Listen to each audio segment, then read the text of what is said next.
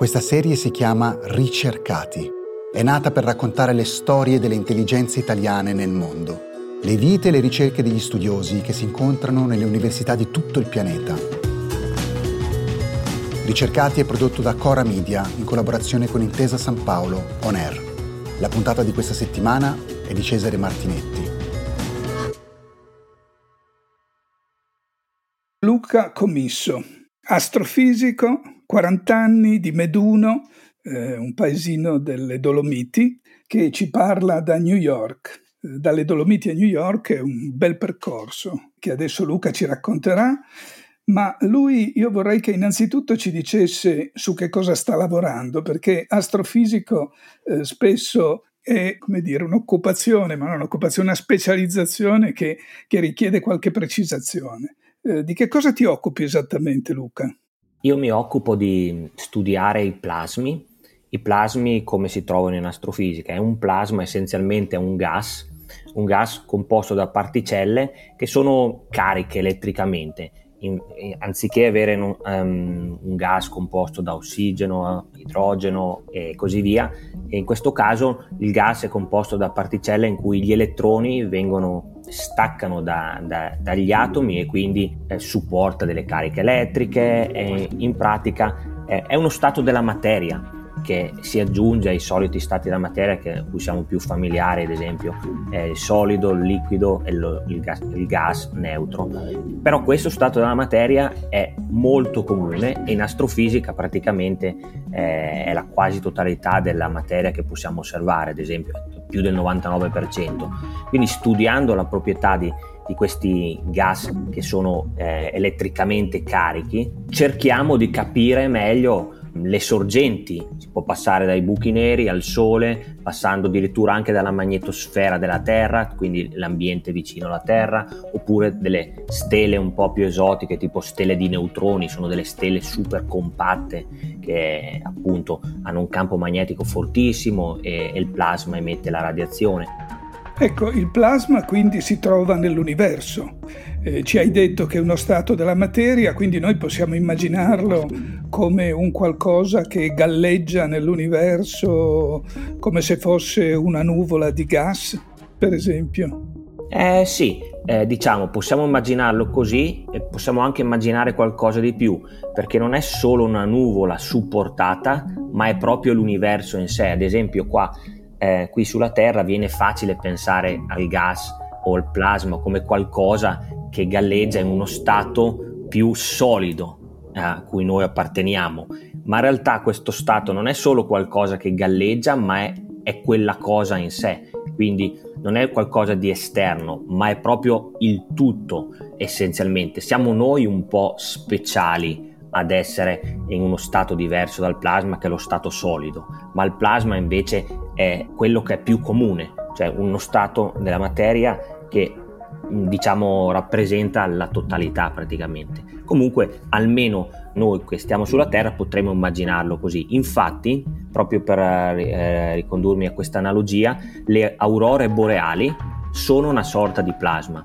e un'aurora boreale, diciamo, possiamo immaginarcela appunto come una specie di nuvola di gas ionizzato. Quindi vedendolo dal, dal nostro punto di vista è vero che potremmo immaginarlo così, ma in realtà siamo noi il caso speciale, dovremmo chiederci come noi siamo visti dal plasma quindi noi siamo l'elemento solido che può passare in mezzo a un ambiente formato da plasma. Ah, quindi ci muoviamo nel plasma. Ci muoviamo con la nostra casa in un certo senso, che la nostra casa è la Terra. Quindi la Terra è come un isolotto che si muove nel plasma in effetti.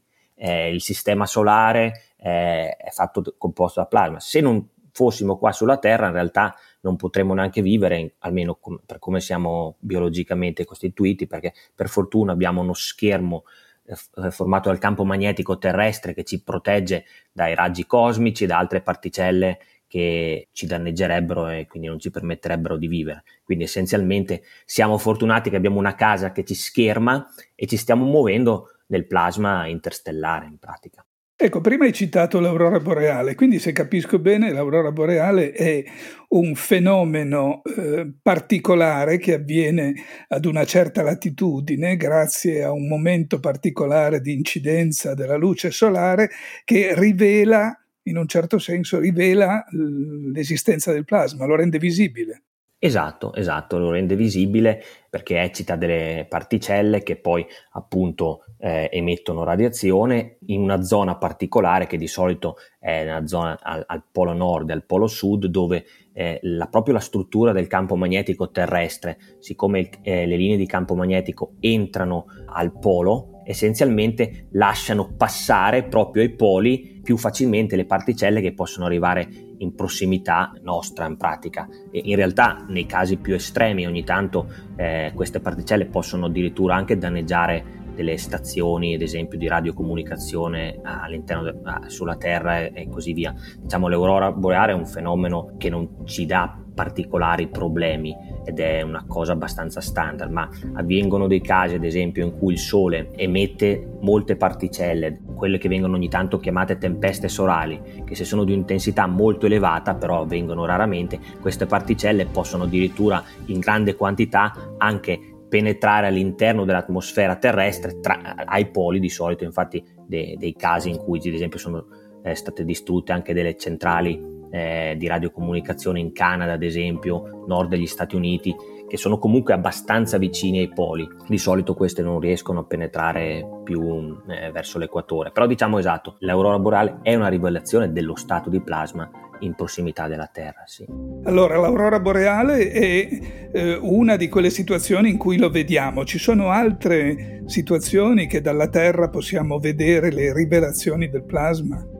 L'aurora boreale è una e forse la, la, manifestazione più spettacolare, ma ce ne sono altre, ad esempio i fulmini sono un'altra, eh, tra l'altro anche loro spettacolari di un, di un, plasma, non sono essenzialmente tutti uguali, come ad esempio i solidi non sono tutti uguali e i gas non sono tutti uguali, hanno solo alcune proprietà che sono comuni, però ad esempio i fulmini sono un altro tipo di plasma che, a cui noi siamo comuni di origine naturale. Altri che sono invece di origine diciamo artificiale, nel senso che gli, noi li creiamo, li cerchiamo di mantenere, possono essere lampade al plasma, ad esempio. Un altro caso molto molto importante sono i plasmi da fusione, che sono fatti per portarci il più possibile vicino ad utilizzare la fusione termonucleare sulla Terra poterla utilizzare per eh, produrre elettricità anziché de- usare altri, altri metodi come la fissione nucleare che è un attimino più inquinante e da un certo punto di vista perché produce delle scorie radioattive che bisogna poi tenere sott'occhio per un, per un lungo periodo oppure delle,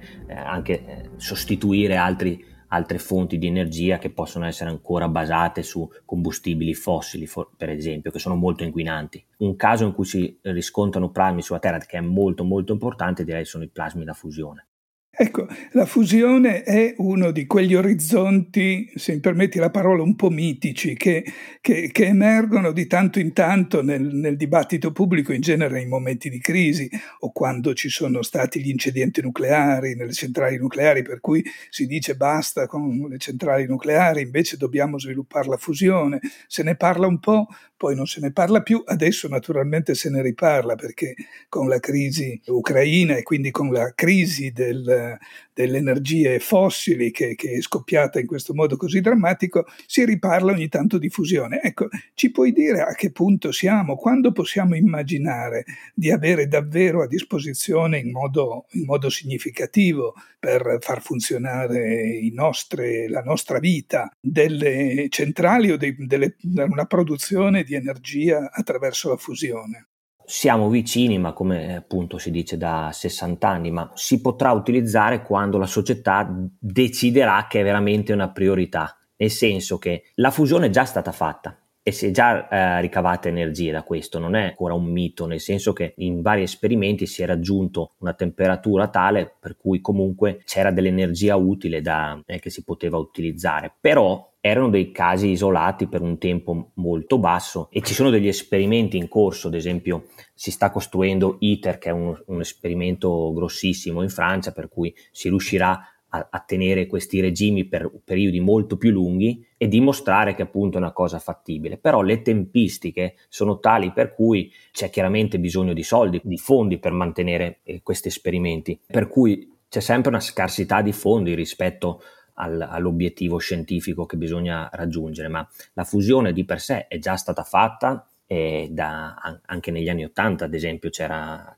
esperimenti che hanno già portato fusione. Il problema è raggiungere uno stato che è economicamente conveniente. Il problema è sarà in futuro la fusione in grado di produrre energia a dei costi che sono competitivi rispetto alle attuali modalità di produrre energia elettrica, che può essere addirittura il solare o anche altre, altre modalità. Qui il problema è più di tipo tecnologico, perché il problema della fusione non è tanto far fondere il plasma. Il plasma qui sulla Terra, tramite fusione termonucleare controllata, diciamo deve essere più caldo di quello che c'è sul Sole, perché per essere confinato tramite i campi magnetici invece del campo gravitazionale, addirittura bisogno di essere caldo circa 10 volte la temperatura al centro del Sole, che è altissima. Però il plasma è, mo- è, poco denso qua. Ma non è così tanto un problema portarlo a delle temperature così alte, il problema è tenerlo a quelle temperature e, e, lo si fa con dei campi magnetici e così via, è difficilissimo mantenerlo a, a, quella temperatura, quindi automaticamente si spegne. Come si spegne può portare dei problemi alla macchina eh, che, che, lo confina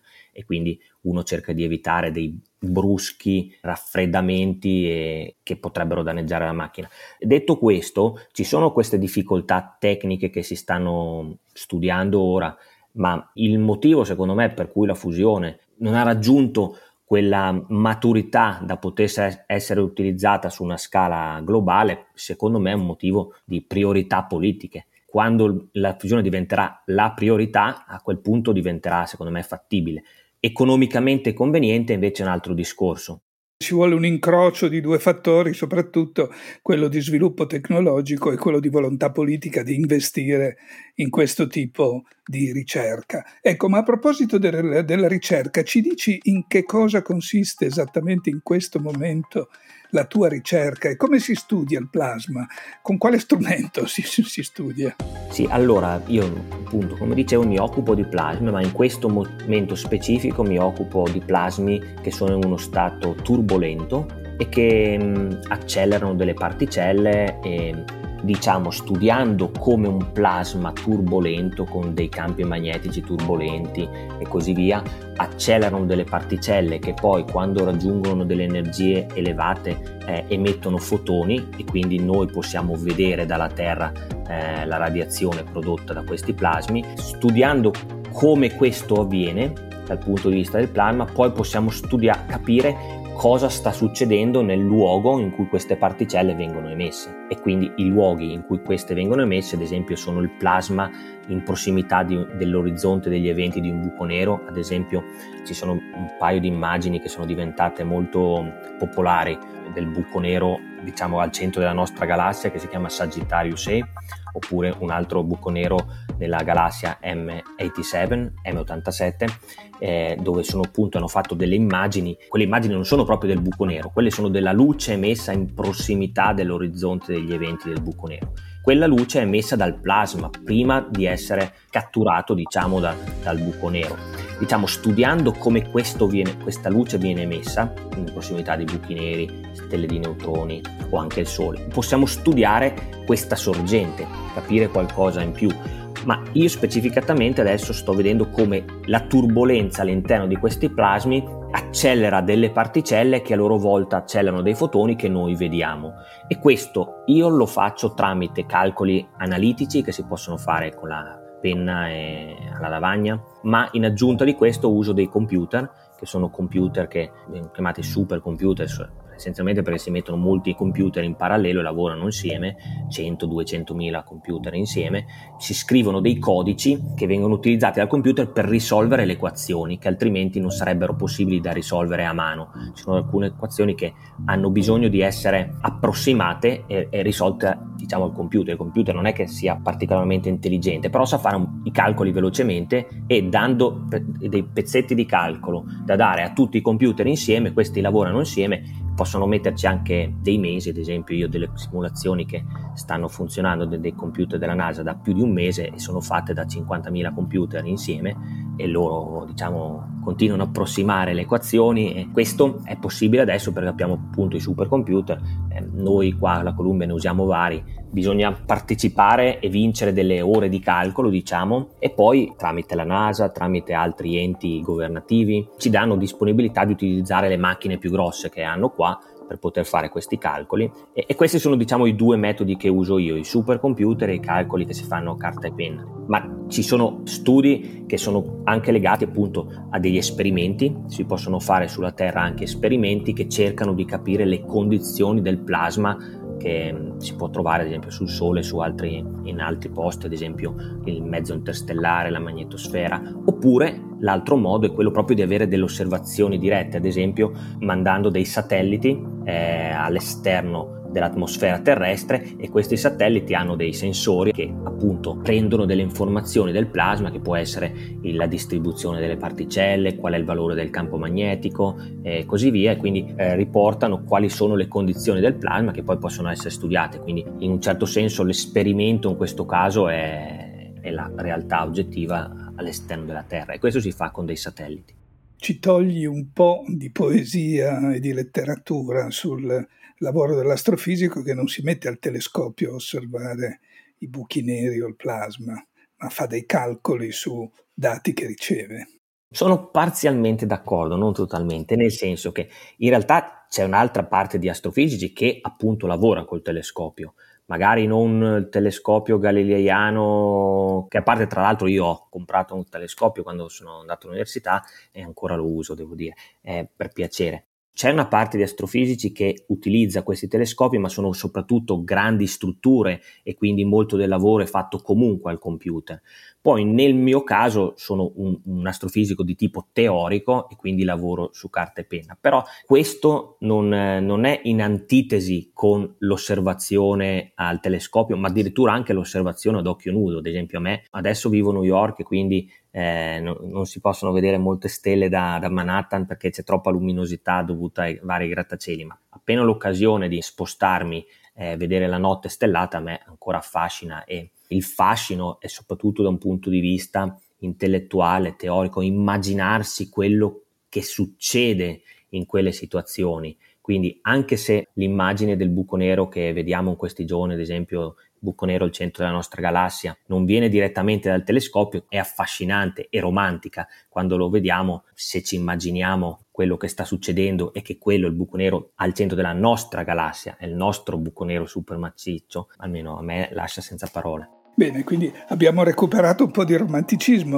ma anche in questo tuo racconto che ci hai accennato, il tuo telescopio che hai acquistato quando sei andato all'università, quindi la tua passione per l'astrofisica è forse una passione infantile, come è nata, come si è costruita? Tu fin da bambino immaginavi di, di studiare il cielo, le stelle? Ah no, qua devo dire che è nata parzialmente per caso, non ho fatto un percorso veramente lineare, da, da ragazzino fino al momento attuale, lavoro attuale, ma ho fatto un percorso, diciamo, tra virgolette, a zigzag, molto atipico anche per, per chi è all'università qua. Diciamo, da bambino non avevo l'idea chiara di che tipo di lavoro avrei fatto. A un certo punto, magari a 7-8 anni, mi sarebbe piaciuto fare l'architetto perché mi piaceva disegnare, poi altri lavori. Il lavoro che più ho considerato più seriamente, che era diventata una passione seria, era quello di fare il pilota di caccia militari. E quindi io mi sono iscritto, cioè quando ero alle scuole medie, a parte quando ero alle scuole medie, i professori mi consigliavano di eh, fare l'attore perché ero bravo nelle recite, diciamo, e quasi quasi adesso mi pento quasi di non averlo provato. Mi sono iscritto ad una scuola eh, di indirizzo aeronautico, perito aeronautico, perché volevo fare il pilota. Poi però quando sono, ho fatto gli esami per entrare in Accademia Aeronautica mi hanno, hanno scoperto che avevo un problema all'udito e quindi non, non, ho potuto, quindi ho detto vabbè allora rinuncio a questa passione. Ma è stato duro, diciamo, io quando me l'hanno detto tipo per tre giorni non ho parlato, era uno, uno shock, pensavo di, di, non poter più parlare, non, non riuscivo a parlare essenzialmente tanto ero confuso. Quindi ti sentivi proiettato nel cielo e comunque sei rimasto proiettato nel cielo, diciamo così. O dall'osservarlo da vicino o dall'osservarlo un po' più da lontano dalla Terra, ma comunque sia nel cielo. Questo è bello però. Sì, sì. Eh, diciamo infatti poi mi sono iscritto mh, ad ingegneria aerospaziale a Milano, al Politecnico di Milano e, e ho continuato la passione eh, da questo punto di vista più tecnica e ho fatto una laurea prima magistrale in ingegneria aerospaziale, ma poi appunto proiettato ancora di più al di fuori, ho, fatto, ho studiato ingegneria eh, spaziale come eh, specializzazione nella mia laurea magistrale. Ma già durante questi studi sentivo che ero più appassionato di fisica più che ingegneria. Ingegneria è più pratica. Io vengo anche da una famiglia che è abbastanza pratica, nel senso che mio padre è falegname, la, anzi la maggior parte della mia famiglia sono falegnami, mia madre è una ferramenta. Io ero abituato ad andare anche a lavorare con mio papà durante eh, sabato, quindi eh, per me era be- bello, però diciamo era un, un, un, mondo che già conoscevo, il mondo pratico e pian pianino mi sono sempre spostato su cose più e più teoriche. E quindi ho deciso di fare una tesi uh, di un istituto che era l'Istituto di Fisica del Plasma a Milano che era puramente teorica e da lì ho deciso, cavolo, a me piace proprio questo e, e ci riesco bene. E da lì poi è venuta l'opportunità di fare un dottorato che era sulla fisica del plasma ma orientata alla fusione e poi dopo il dottorato sono stato fortunato ad essere selezionato a Princeton per fare il postdoc uh, lì ed era un'occasione praticamente che non potevo rinunciare perché almeno a Princeton per i plasmi è come, ad esempio per spiegarlo a mio padre ho detto è come se giocassi a calcio mi chiamasse Real Madrid e non potevo dire di no a Princeton altrimenti io avrei voluto rimanere in Italia oppure in Europa. Ma mh, cioè, l'occasione era così grossa non ho rinunciato e poi sono contentissimo perché io in America mi trovo benissimo e, e dopo da, da lì mi sono occupato di più di cose di tipo astrofisico. Ecco Luca, questa nostra serie di podcast è dedicata ai ricercatori italiani che sono all'estero e quindi è molto importante il racconto di come si arriva all'estero. E tu ci hai sintetizzato che dal, dal dottorato a Milano e Torino, no? i due politecnici, sei riuscito come ad arrivare a Princeton. Ecco, raccontaci questo passaggio. Un po' per caso, io non, non consideravo posti all'estero perché mi pareva che sarebbe stato complicato da condurre la vita all'estero, ma mia moglie non è italiana, mia moglie è cinese, però l'ho conosciuta a Milano perché lei ha studiato al Politecnico di Milano. Quindi lei mi spingeva un pochino e mi diceva dai prova anche a fare delle domande all'estero, perché comunque in Italia c'è una certa carenza di fondi e quindi non era chiaro co- come sarebbe stato il futuro in Italia perché non era chiaro se sarei riuscito ad avere i fondi per continuare. E quindi ho semplicemente eh, inserito le parole chiave su Google Plasma Physics Postdoc praticamente che vuol dire posizione post dottorato Plasma Physics e diciamo è comparso un annuncio dell'Università di Princeton che c'era un bando di concorso per una posizione eh, appunto nel loro laboratorio e io ho provato, però ero convinto, non pensavo di poter essere selezionato, ho dovuto mandare alcuni documenti, però eh, quando dopo la, la, la, deadline eh, ho ricevuto una chiamata e sul cellulare indicava New Jersey, Princeton, il, il direttore del dipartimento di teoria lì, ha detto voglio dirti che sei stato, che, che hai vinto il concorso. E io devo dire ero così emozionato che gli ho detto no scusami, puoi ripetere lui ha ripetuto e io ancora una volta ho detto no scusa, tu mi stai dicendo che sono nella shortlist oppure che ho veramente vinto? Mi ha detto no no guarda voglio dirti che hai vinto e che ti voglio offrire il posto di lavoro qui e io poi al settimo cielo non sapevo cosa dire e ho detto solo dammi un attimo di tempo per pensarci però avevo già deciso in quel momento tu sai quanti sono stati i concorrenti a quello stesso posto, che immagino fosse un bando a cui si poteva concorrere da tutto il mondo, no? Ma di solito sono un centinaio, diciamo quello per un posto. E questa modalità, il modo in cui è successo, compreso la telefonata del professore, in Italia eh, sarebbe stato possibile? Più difficile, non si può parlare in termini assoluti, però diciamo non so quanto sia possibile dare fiducia a una persona che non si è mai vista prima. Io questo professore non l'ho mai visto prima, non l'ho mai incontrato nemmeno a una conferenza. Questo professore ha solo probabilmente letto dei miei articoli, ha letto il mio materiale. È in un certo senso un po' un rischio. Difficile che possa succedere così in Italia, però ogni caso è a sé. Questo penso sia abbastanza raro anche negli Stati Uniti, devo dire. La mia non è un'esperienza comune, nel senso che negli Stati Uniti è molto difficile dare fiducia a qualcuno che non si è mai visto prima. Quindi io credo di essere un caso speciale pure dal punto di vista degli Stati Uniti. Quindi sono stato molto fortunato da questo punto di vista. Bene, beh, evidentemente sei anche stato molto bravo. Il tuo progetto era molto convincente quindi siamo molto contenti che tu l'abbia vinto. Senti, un'altra cosa che, che ci interessa sempre in questo tipo di, di, di conversazioni è come si studia e come si lavora lì, cioè se c'è un'equipe, se, se siete un gruppo di, di diverse nazionalità, insomma, co, co, come siete? Perché adesso tu sei alla Columbia, non sei più a Princeton. Sì, sono alla Columbia University.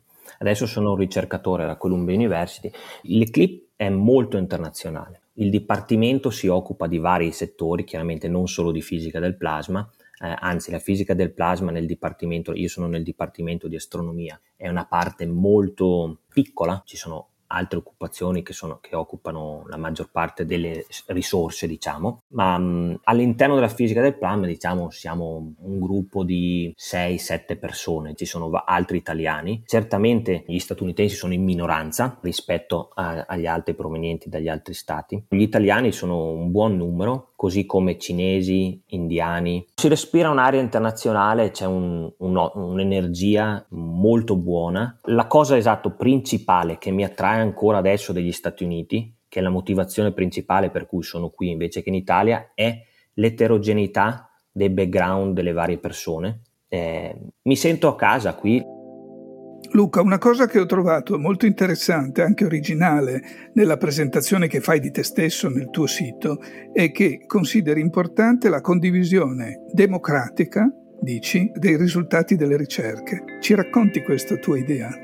Allora, una cosa particolare che avviene soprattutto negli Stati Uniti è che c'è un'estremizzazione della società, per cui c'è come una società di classe A e una società di classe B.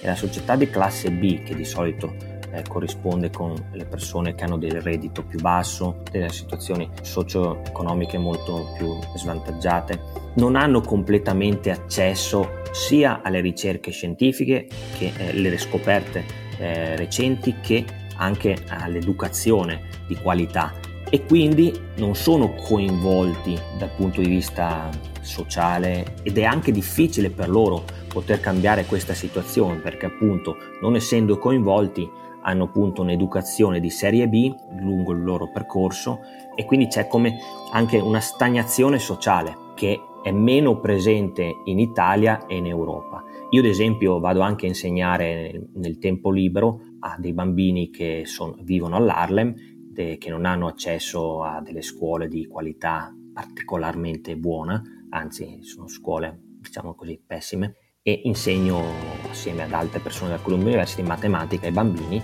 tali da portarli a un livello che sia sufficiente per poter magari eh, ambire ad, ad, entrare poi in futuro in, un, in un'università per eh, studiare in un'università buona eh, tale per cui abbiano, possano cambiare il, il, loro futuro diciamo spesso questi bambini vengono da situazioni sociali eh, drammatiche ed è difficile trattenerli anche eh, in un percorso eh, scolastico a lungo termine. È un duplice aspetto, sia eh, aspetto educativo di base che rendere partecipi questi gruppi delle scoperte scientifiche più recenti, che poi è quello che dà l'entusiasmo di poter continuare e, e anche dà l'idea che appunto loro sono parte di questa comunità che sta uh, cercando di eh, migliorare le condizioni di vita umana, di far vedere quali sono le possibilità che l'uomo ha qui e nel futuro. L'obiettivo è più ampio del semplicemente